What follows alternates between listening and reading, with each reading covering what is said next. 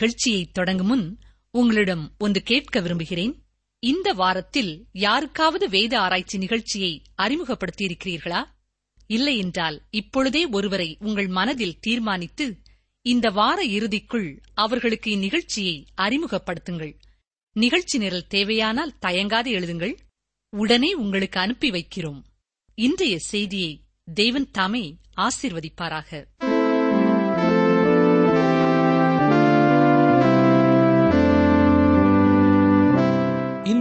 ஏசாய தீர்க்க தரிசியின் புத்தகம் நாற்பத்தி ஒன்பதாம் அதிகாரம் முதலாம் வசனம் முதல் ஐம்பதாம் அதிகாரம் முதலாம் வசனம் வரை சிந்திக்க இருக்கிறோம். இந்த மூன்றாவதும் இறுதியுமான பிரிவிலே மூன்று சிறு பிரிவுகளும் காணப்படுகின்றன. இவை துன்மார்க்கருக்கு சமாதானம் இல்லை என்று கர்த்தர் சொல்லுகிறார் என்ற வசனத்தோடு நிறைவடைகிறதை பார்க்கலாம். நாம் முதலாவது பிரிவிலே எகோவாவின் ஆறுதல் அவருடைய தாசன் மூலமாக வருகிறதை குறித்து சிந்தித்தோம். இந்த நாற்பத்தி ஒன்பதாம் அதிகாரத்திலே ஆரம்பமாகின்ற இரண்டாவது பிரிவில் யெகோவாவின் துன்பப்படும் தாசன் மூலமாக வருகின்ற ரட்சிப்பை குறித்து பார்க்க இருக்கிறோம். இங்கே இயேசு கிறிஸ்துவை குறித்த ஒரு தெளிவான வெளிப்பாட்டை பார்க்கலாம். அவர் இங்கே நொறுக்கப்படும் தேவ ஊழியக்காரனாக தாசனாக காணப்படுகிறார். நாம் இந்த புத்தகத்தின் ஆரம்பத்திலிருந்தே அவரை குறித்த வெளிப்பாட்டை பார்த்திருந்தாலும் அவை எல்லாமே பின்னணியில் மறைமுகமாக அவரை தேவனுடைய தாசனாக வெளிப்படுத்துகிறது. அங்கே அவர் தன்னுடைய ஜனங்களுக்கு ஆறுதலை கொண்டு வருகிறதாக காணப்படுகிறார். இங்கே ஐம்பத்தி மூன்றாம் அதிகாரத்திற்கு வரும்பொழுது இயேசு கிறிஸ்துவின் சிலுவையை பற்றிய தெளிவான வெளிப்பாட்டை பார்க்கிறோம். இஸ்ரவேல் எகோவாவின் தாசன் ஊழியக்காரன். ஆனால் இஸ்ரவேல் அதில் தவறியது. எனவே தேவன் வேறொரு ஊழியக்காரனை குறித்து இங்கே பேசுகிறார். அவர்தான் ஆண்டவராகிய இயேசு கிறிஸ்து. இதிலே காணப்படுகின்ற வசனங்களில் அநேகம் இஸ்ரவேலை குறித்தாலும் அதனுடைய இறுதியான அர்த்தம் இயேசு கிறிஸ்துவையே குறிக்கிறதாயிருக்கிறது. ஓசியா பதினோராம் அதிகாரம் முதலாம் வசனத்திலே இதனை குறித்த அருமையான விளக்கத்தை பார்க்கிறோம். இஸ்ரவேல் இளைஞனாயிருந்த போது நான் அவனை நேசித்தேன். எகிப்திலிருந்து என்னுடைய குமாரனை வரவழைத்தேன். இது இயேசு கிறிஸ்துவிலே நிறைவேறியது என்று மத்தேயு இரண்டாம் அதிகாரம் பதினைந்தாம் வசனத்திலே பார்க்கிறோம். இஸ்ரேல் தேசம் அழைப்பிலே தவறியது. ஆனால் அந்த தேசத்திலிருந்து வந்தவர் அதை நிறைவேற்றினார். கர்த்தருடைய தாசன் என்ற பெயருக்கேற்ப அவரே செயலிலே விளங்கினார். நாம் இந்த அதிகாரத்திற்குள்ளே நுழையும் பொழுது கலிலேயாவிலே இயேசுவின் போதகத்தை கவனித்த சீடர்களைப் போல உண்மையாக நாமும் கவனிக்க வேண்டும். இதில் இயேசு கிறிஸ்து உலகத்தின் இரட்சகராக ஆகப் போவதை குறித்து சொல்லப்பட்டிருக்கிறது. இதில் இஸ்ரவேல் தேசம் கைவிடப்படவில்லை. மீண்டும் அது கட்டப்படும் என்பதையே இங்கே தீர்க்கதரிசி உறுதிப்படுத்தி சொல்லுகிறார். இந்த உலகத்திலே காணப்படுகிற எந்த ஒரு தத்துவங்களும் கொள்கைகளும் வழிபாடுகளும் இயேசு கிறிஸ்துவின் வார்த்தைகளுக்கு இணையானவை அல்லவே அல்ல. இங்கே உலகத்தை பார்க்கிற ஒருவர் உலகத்தை தன்னுடைய ஊழியக்காரனாக பார்த்தவர். உலகத்தின் ரட்சகராக வருகிறதை பார்க்கிறோம். உலகத்திலே அநேக இடங்களிலே காணப்படுகின்ற வழிபாட்டு முறைகள் அந்தந்த குறிப்பிட்ட இனம் கலாச்சாரம் பகுதி போன்றவற்றிற்கு மட்டுமே சொந்தமானதாக காணப்படுகின்றன. அவை அந்த இடத்தை விட்டு வெளியே வருகிறதில்லை. யாரும் அதை பற்றி கேள்விப்படுகிறதும் இல்லை ஆனால் ஏசு கிறிஸ்துவோ உலகத்தின் ரட்சகர் ஜீவனுள்ள தேவன் உலகத்தை சிருஷ்டித்தவர் மனிதர்களின் மீட்பர். இதுவே அவருடைய வார்த்தைகளை மிகவும் சிறந்தவைகளாக மாற்றுகின்றன. பாருங்கள் ஏசாயா நாற்பத்தி ஒன்பதாம் அதிகாரம் முதலாம் வசனம். தீவுகளே எனக்கு செவி கொடுங்கள். தூரத்தில் இருக்கிற ஜனங்களே கவனியுங்கள். தாயின் கற்பத்தில் இருந்தது முதல் கர்த்தர் என்னை அழைத்து நான் என் தாயின் வயிற்றில் இருக்கையில் என் நாமத்தை பிரஸ்தாபப்படுத்தினார். இங்கே இயேசு கிறிஸ்து தன்னுடைய சத்தத்தை உலகம் கேட்கும்படி அழைப்பு கொடுக்கிறார். இவர் பிறப்பதற்கு முன்பாகவே இயேசு என்று பெயரிடப்பட்டார். இது உலகம் எங்கிலும் பிரஸ்தாபப்படுத்தப்பட்ட ஒரு நாமம். ஏனென்றால் அவர் நாமம் இரட்சகர் என்பது. இந்த உலகத்திற்கு இரட்சகர் மிகவும் தேவையாயிருக்கிறார். ஆகவே அவரை நாம் எல்லாருக்கும் கொடுக்க வேண்டும். நிகழ்ச்சியை கேட்டுக்கொண்டிருக்கிற எனக்கு அருமையான சகோதரனே சகோதரியே உங்களுடைய வாழ்க்கையிலே இயேசு கிறிஸ்து உங்களுடைய இரட்சகராயிருக்கிறாரா? அவருடைய ரட்சிப்பின் வல்லமையை உங்களுடைய வாழ்க்கையிலே நீங்கள் அனுபவிக்கிறீர்களா? அப்படி என்றால் இந்த உலக ரட்சகரான இயேசு கிறிஸ்துவை உங்களுக்கு அருகில் இருக்கிறவர்களுக்கு அறிமுகப்படுத்த நீங்கள் இதுவரை என்ன செய்திருக்கிறீர்கள் என்பதை சற்றே சிந்தித்து பாருங்கள். உங்களுடைய வாழ்க்கையிலே வெற்றியையும் விடுதலையையும் சமாதானத்தையும் சந்தோஷத்தையும் கொடுத்திருக்கிற அவர் உங்களை சுற்றி இருக்கிற மக்களுடைய வாழ்க்கையிலேயும் அதே சந்தோஷத்தை கொடுக்க உங்களுக்கு வாஞ்சையா? அப்படி என்றால் அவரை நோக்கி பாருங்கள். ஆண்டவரே நான் யாருக்கு எப்பொழுது என்ன சொல்ல வேண்டும் என்று கேளுங்கள். அவர் உங்களை வழிநடத்துவார் அநேகர் அவருடைய ரட்சிப்பின் வல்லமையை அனுபவிக்க உங்களை ஒரு கருவியாக பயன்படுத்த ஆண்டவர் எதிர்பார்க்கிறார். தொடர்ந்து ஏசாயா நாற்பத்தி ஒன்பதாம் அதிகாரம் இரண்டாம் வசனத்தை பாருங்கள். அவர் என் வாயை கூர்மையான பட்டயமாக்கி தமது கரத்தின் நிழலினால் என்னை மறைத்து என்னை துலக்கமான அம்பாக்கி என்னை தமது அம்பரா துணியிலே மூடி வைத்தார். இங்கே வாயை கூர்மையான பட்டயமாக்கி என்று சொல்லப்படுவது தேவனுடைய வார்த்தையை குறிக்கிறது. இயேசு உலகத்தில் வாழ்ந்த பொழுது அவருடைய வார்த்தைகளை குறித்து அவருடைய எதிராளிகள் அந்த மனுஷன் பேசுகிறது போல ஒருவனும் ஒரு காலும் பேசினதில்லை என்று சொன்னார்கள். இதை யோவான் ஏழாம் அதிகாரம் நாற்பத்தி ஆறாம் வசனத்திலே நாம் பார்க்கிறோம். அது மட்டுமல்ல அவரை குறித்து வெளிப்படுத்தின விசேஷம் பத்தொன்பதாம் அதிகாரம் பதினைந்தாம் வசனமும் இவ்விதமாய் வெளிப்படுத்துகிறது. புறஜாதிகளை வெட்டும்படிக்கு அவருடைய வாயிலிருந்து கூர்மையான பட்டயம் புறப்படுகிறது. எனக்கு அருமையான சகோதரனே சகோதரியே தேசங்களை நியாயம் தீர்க்கப் போவது தேவனுடைய வார்த்தைதான். இதைத்தான் இங்கே வசனம் குறிப்பிடுகிறது. தொடர்ந்து அவர் கொடுக்கும் அடையாள குறிப்பை கவனியுங்கள். ஏசாயா நாற்பத்தி ஒன்பது மூன்று. அவர் என்னை நோக்கி நீ என் தாசன் இஸ்ரவேலே நான் உன்னில் மகிமைப்படுவேன் என்றார். இது இஸ்ரவேல் தேசத்திற்கும் இயேசு கிறிஸ்துவுக்கும் பொருத்தமான வார்த்தையாயிருக்கிறது. அடுத்த ஒரு சிறந்த வசனத்தை பார்க்கிறோம். நான்காம் வசனம் பாருங்கள். அதற்கு நான் விருதாவாய் உழைக்கிறேன் வீணும் வியர்த்தமுமாய் என் பலனை செலவழிக்கிறேன். ஆகிலும் என் நியாயம் கர்த்தரிடத்திலும் என் பலன் என் தேவனிடத்திலும் இருக்கிறது என்று சொன்னேன். இயேசு கிறிஸ்து தள்ளப்பட்ட போது அவருக்கு விருதாவாய் உழைத்தது போல தோன்றினாலும் அவருடைய நம்பிக்கை கர்த்தரிலேயே இருந்தது. ஏனெனில் பலனை தரப்போகிறவர் அவரே. அதே வேளையில் இயேசு கிறிஸ்துவின் மரணமே ஒரு ஜெயமாக இருந்தது என்பதை நாம் மறந்து போகக்கூடாது. இந்த மிக பெரிய வெற்றியை இந்த உலகம் இன்று வரை பார்த்து கொண்டுதான் இருக்கிறது. இல்லையா? பெரிய வெள்ளிக்கிழமைகளிலே இந்த பாடுபட்ட தாசனாகிய இயேசு கிறிஸ்துவை குறித்து உலகம் அதிகம் சிந்திக்கிறது. அவர் சிலுவையிலே சொன்ன ஏழு வசனங்களையும் தியானிக்கிறது. இந்த பகுதியிலேயும் நாம் துன்புறும் தாசனை பார்க்கிறோம். இயேசுவின் முதலாவது வருகையிலே அவர் இஸ்ரவேலை கூட்டிச் சேர்க்கவில்லை. அவர்கள் அவரை புறக்கணித்தபடியினாலே அதை அவர் செய்யவில்லை. ஆனால் அதைவிட சிறந்ததை அவர் அப்பொழுது செய்திருக்கிறார். உலகத்திற்கே ரட்சிப்பை ஏற்படுத்தி கொடுத்திருக்கிறார்.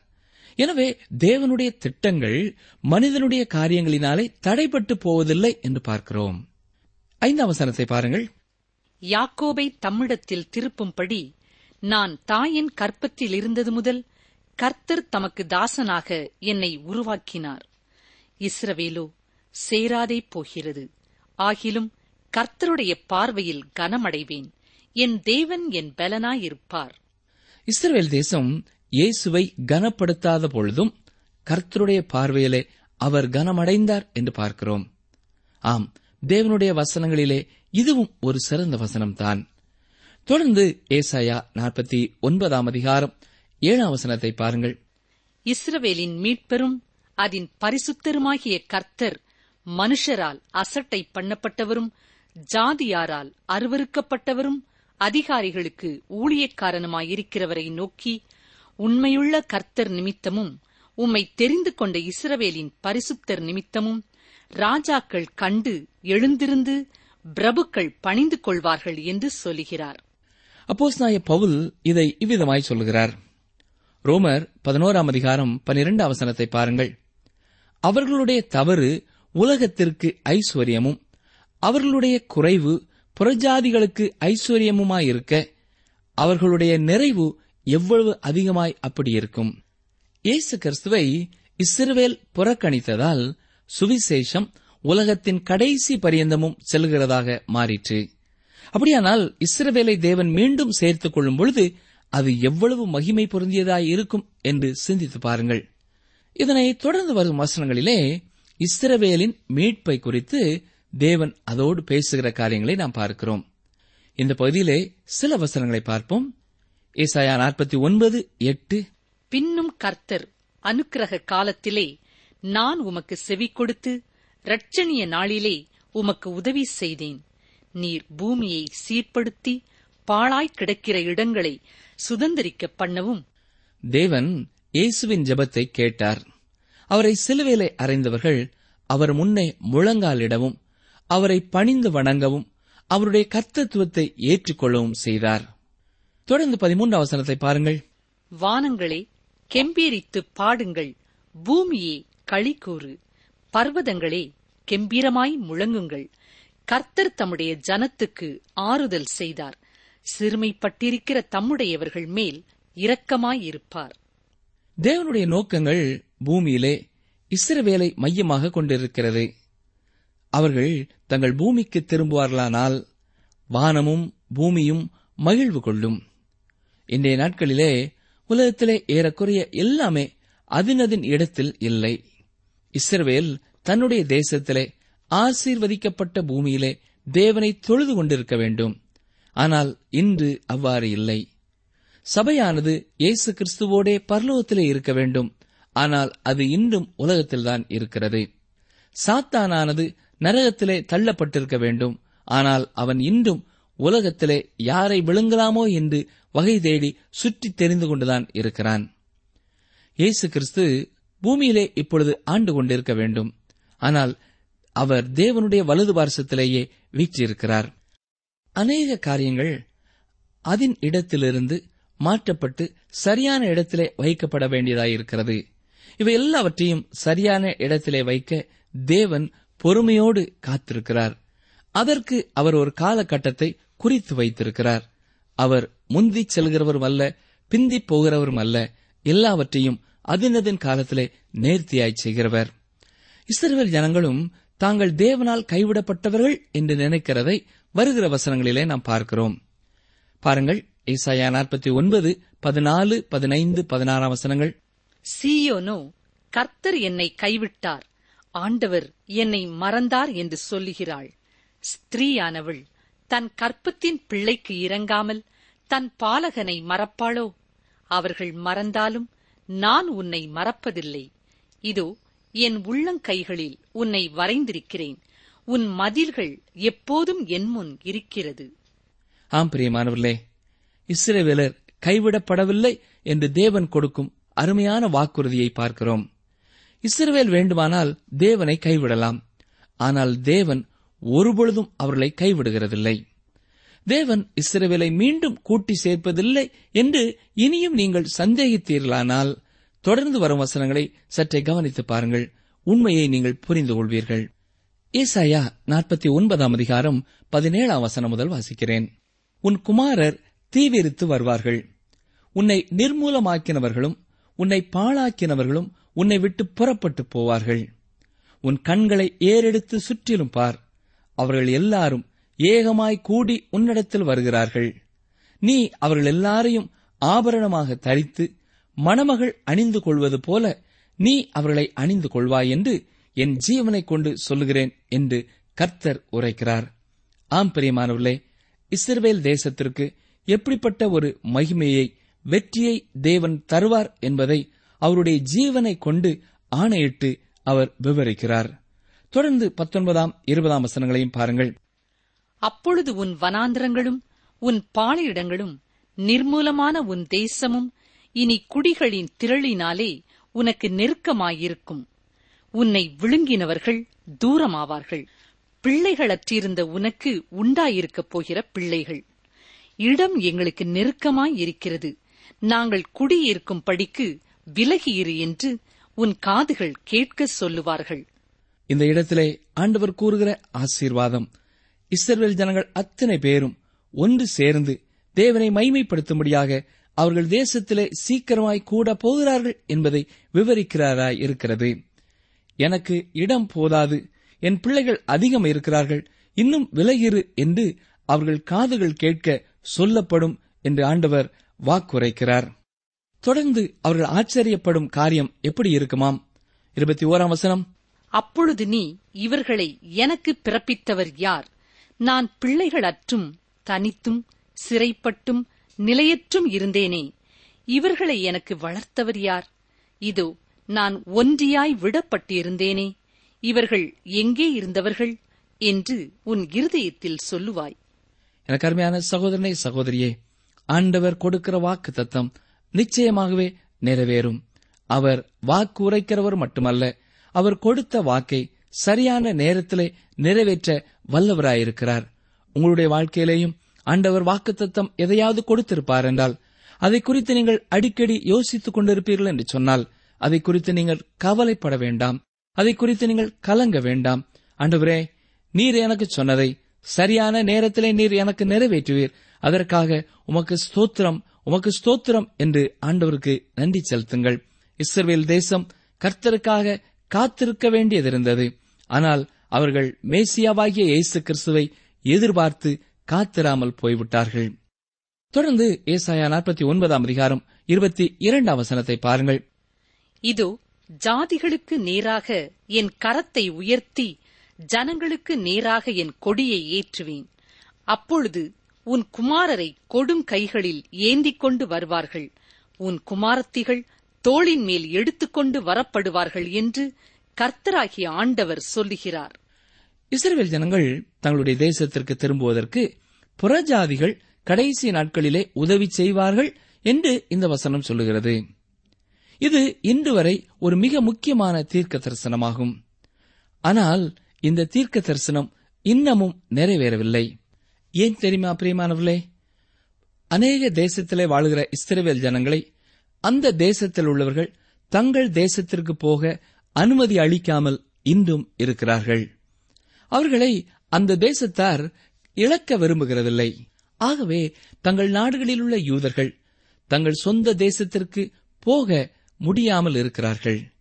ஆனால் இறுதி நாட்களிலே ஆண்டவர் கொடுத்த வாக்கு நிறைவேறும் பொழுது புறஜாதியார் உதவியோடு கூட இஸ்ரேல் ஜனங்கள் அத்தனை பேரும் தங்கள் நாட்டிற்கு திரும்ப போகிறார்கள். ஒருவேளை நம்முடைய காலத்திலே அது நடக்கலாம். நாம் அதை செய்தித்தாட்களிலேயும் தொலைக்காட்சிகளிலேயும் நம்முடைய கண்களினாலேயே நாம் காணப் போகிறோம் தேவன் அவ்வாறு புறஜாதியாரை பயன்படுத்தப் போகிறார். தொடர்ந்து ஏசாயா ஐம்பதாம் அதிகாரத்தை சிந்திக்கப் போகிறோம். இந்த அதிகாரத்திலே இஸ்ரவேலை தேவன் புறக்கணித்ததற்கான காரணத்தையும் இஸ்ரவேல் இயேசு கிறிஸ்துவை புறக்கணித்ததை குறித்தும் பார்க்கிறோம். இஸ்ரவேல் ஜனங்கள் இயேசு உலகத்திற்கு முதலாவது முறை வரும்பொழுது அவரை புறக்கணித்தது. அவரை தள்ளியது. அவர்களுடைய ஆசிர்வாதத்திற்கு பெரிய தடையாக மாறிவிட்டது. கர்த்தருடைய அந்த ஆசிர்வாதத்தை அவர்கள் பெற்று அனுபவிக்க முடியாமல் போனது. அவர் மேசியாவாக அவர்கள் எதிர்பார்த்த மேசியாவாகவே வந்தார். ஆனால் அவர்களுடைய கடின இருதயத்தினாலே அவர்கள் அவரை ஏற்றுக்கொள்ளவில்லை. யோவான் முதலாம் அதிகாரம் பதினோரு அவசனம் என்ன சொல்கிறது? அவர் தமக்கு சொந்தமானதிலே வந்தார். அவருக்கு சொந்தமானவர்களோ அவரை ஏற்றுக்கொள்ளவில்லை என்று சொல்கிறது அவர் தமது சொந்த ஜனமாகிய இஸ்ரவேலருக்காக வந்தார். அவர்களோ அவரை ஏற்றுக்கொள்ளவில்லை. ஏசாயா ஐம்பதாம் அதிகாரம் முதலாம் வசனத்தை பாருங்கள். கர்த்தர் சொல்லுகிறார் நான் உங்கள் தாயை அனுப்பிவிட்ட போது அவளுக்கு கொடுத்த தழுதற் சீட்டு எங்கே? அல்லது எனக்கு கடன் கொடுத்த எவனுக்கு உங்களை நான் விற்று போட்டேன்? இதோ உங்கள் அக்கிரமங்களின் நிமித்தம் நீங்கள் விற்கப்பட்டீர்கள். உங்கள் பாதகங்களின் நிமித்தம் உங்கள் தாய் அனுப்பிவிடப்பட்டாள். மோசேயின் நியாயப்பிரமாணத்தின்படி ஒரு சாதாரண காரியத்திற்கும் ஒருவன் தன்னுடைய மனைவியை தள்ளிவிட முடியும். எனவே ஒரு கடுமையான கடின இருதயமுள்ள மனிதன் ஏதாவது ஒரு காரணத்தை சொல்லி தன் மனைவியை தள்ளிவிடுவது அப்பொழுது வழக்கமாயிருந்தது. தன் மனைவியை வெறுக்கிறவன் அவளிடமிருந்து தப்பிக்க விரும்புகிறவன் பொய்யான காரணங்களையும் சொல்லி அவளை தள்ளிவிட்டு விடுவான். இங்கே இஸ்ரவேல் தேசம் தேவனுடைய மனவாட்டியாக கூறப்படுகிறது. தான் ஏன் இஸ்ரவேலரை தள்ளிவிட்டேன் என்று தெரியுமா? என்று அவர் அவர்களை பார்த்து கேட்கிறதை இங்கே பார்க்கிறோம். இதையே ஓசியா புஸ்தகத்தின் மைய பொருளாகவும் நீங்கள் பார்க்க முடியும். தேவனாக இஸ்ரவேலை தள்ளிவிடவில்லை. அவர்களுடைய பாவமே அவர்களை தேவன் தள்ளிவிடச் செய்தது என்று தெளிவாக சொல்லுகிறார். என்னை கேட்டுக்கொண்டிருக்கிற அருமையான சகோதரனே சகோதரியே ஆண்டவராகிய இயேசு கிறிஸ்து நம்முடைய பாவத்திற்கான இரட்சகர் என்பதை அறிந்திருந்தும் இன்னமும் அவரை ஏற்றுக்கொள்ளாமல் இருப்போம் என்றால் நாம் தான் அவரை தள்ளிவிட்டுக் கொண்டிருக்கிறோம். அவர் நம்மை தள்ளிவிடவில்லை. அவர் எப்பொழுதும் தனது இரண்டு கரங்களையும் நீட்டி நம்மை பார்த்து மகனே மகளே வருத்தம் பட்டு பாரம் சுமக்கிற சகோதரனே சகோதரியே என்னிடத்திலே வா. நான் உனக்கு இழைப்பாறுதல் தருவேன் என்று அழைத்துக் கொண்டே இருக்கிறார். அவருடைய அழைப்பை கேட்டுக்கொண்டிருக்கிற நம்முடைய வாழ்க்கையிலே அவர் மேல் நம்பிக்கை வைத்து அவரண்டை வரவோம் என்றால் நம்முடைய பிரச்சனைகள் எதுவாயிருந்தாலும் நாம் இன்றைக்கு வேதனைப்பட்டுக் கொண்டிருக்கிற காரியம் எதுவாக இருந்தாலும் அந்த பிரச்சனையிலிருந்து பாரத்திலிருந்து நம்மை விடுதலை செய்ய அவர் ஆவல் உள்ளவராயிருக்கிறார் அவர் அண்டை வருவோமா? விடுதலையை பெற்றுக் கொள்வோமா? கர்த்தர் உங்களை ஆசீர்வதிப்பாராக.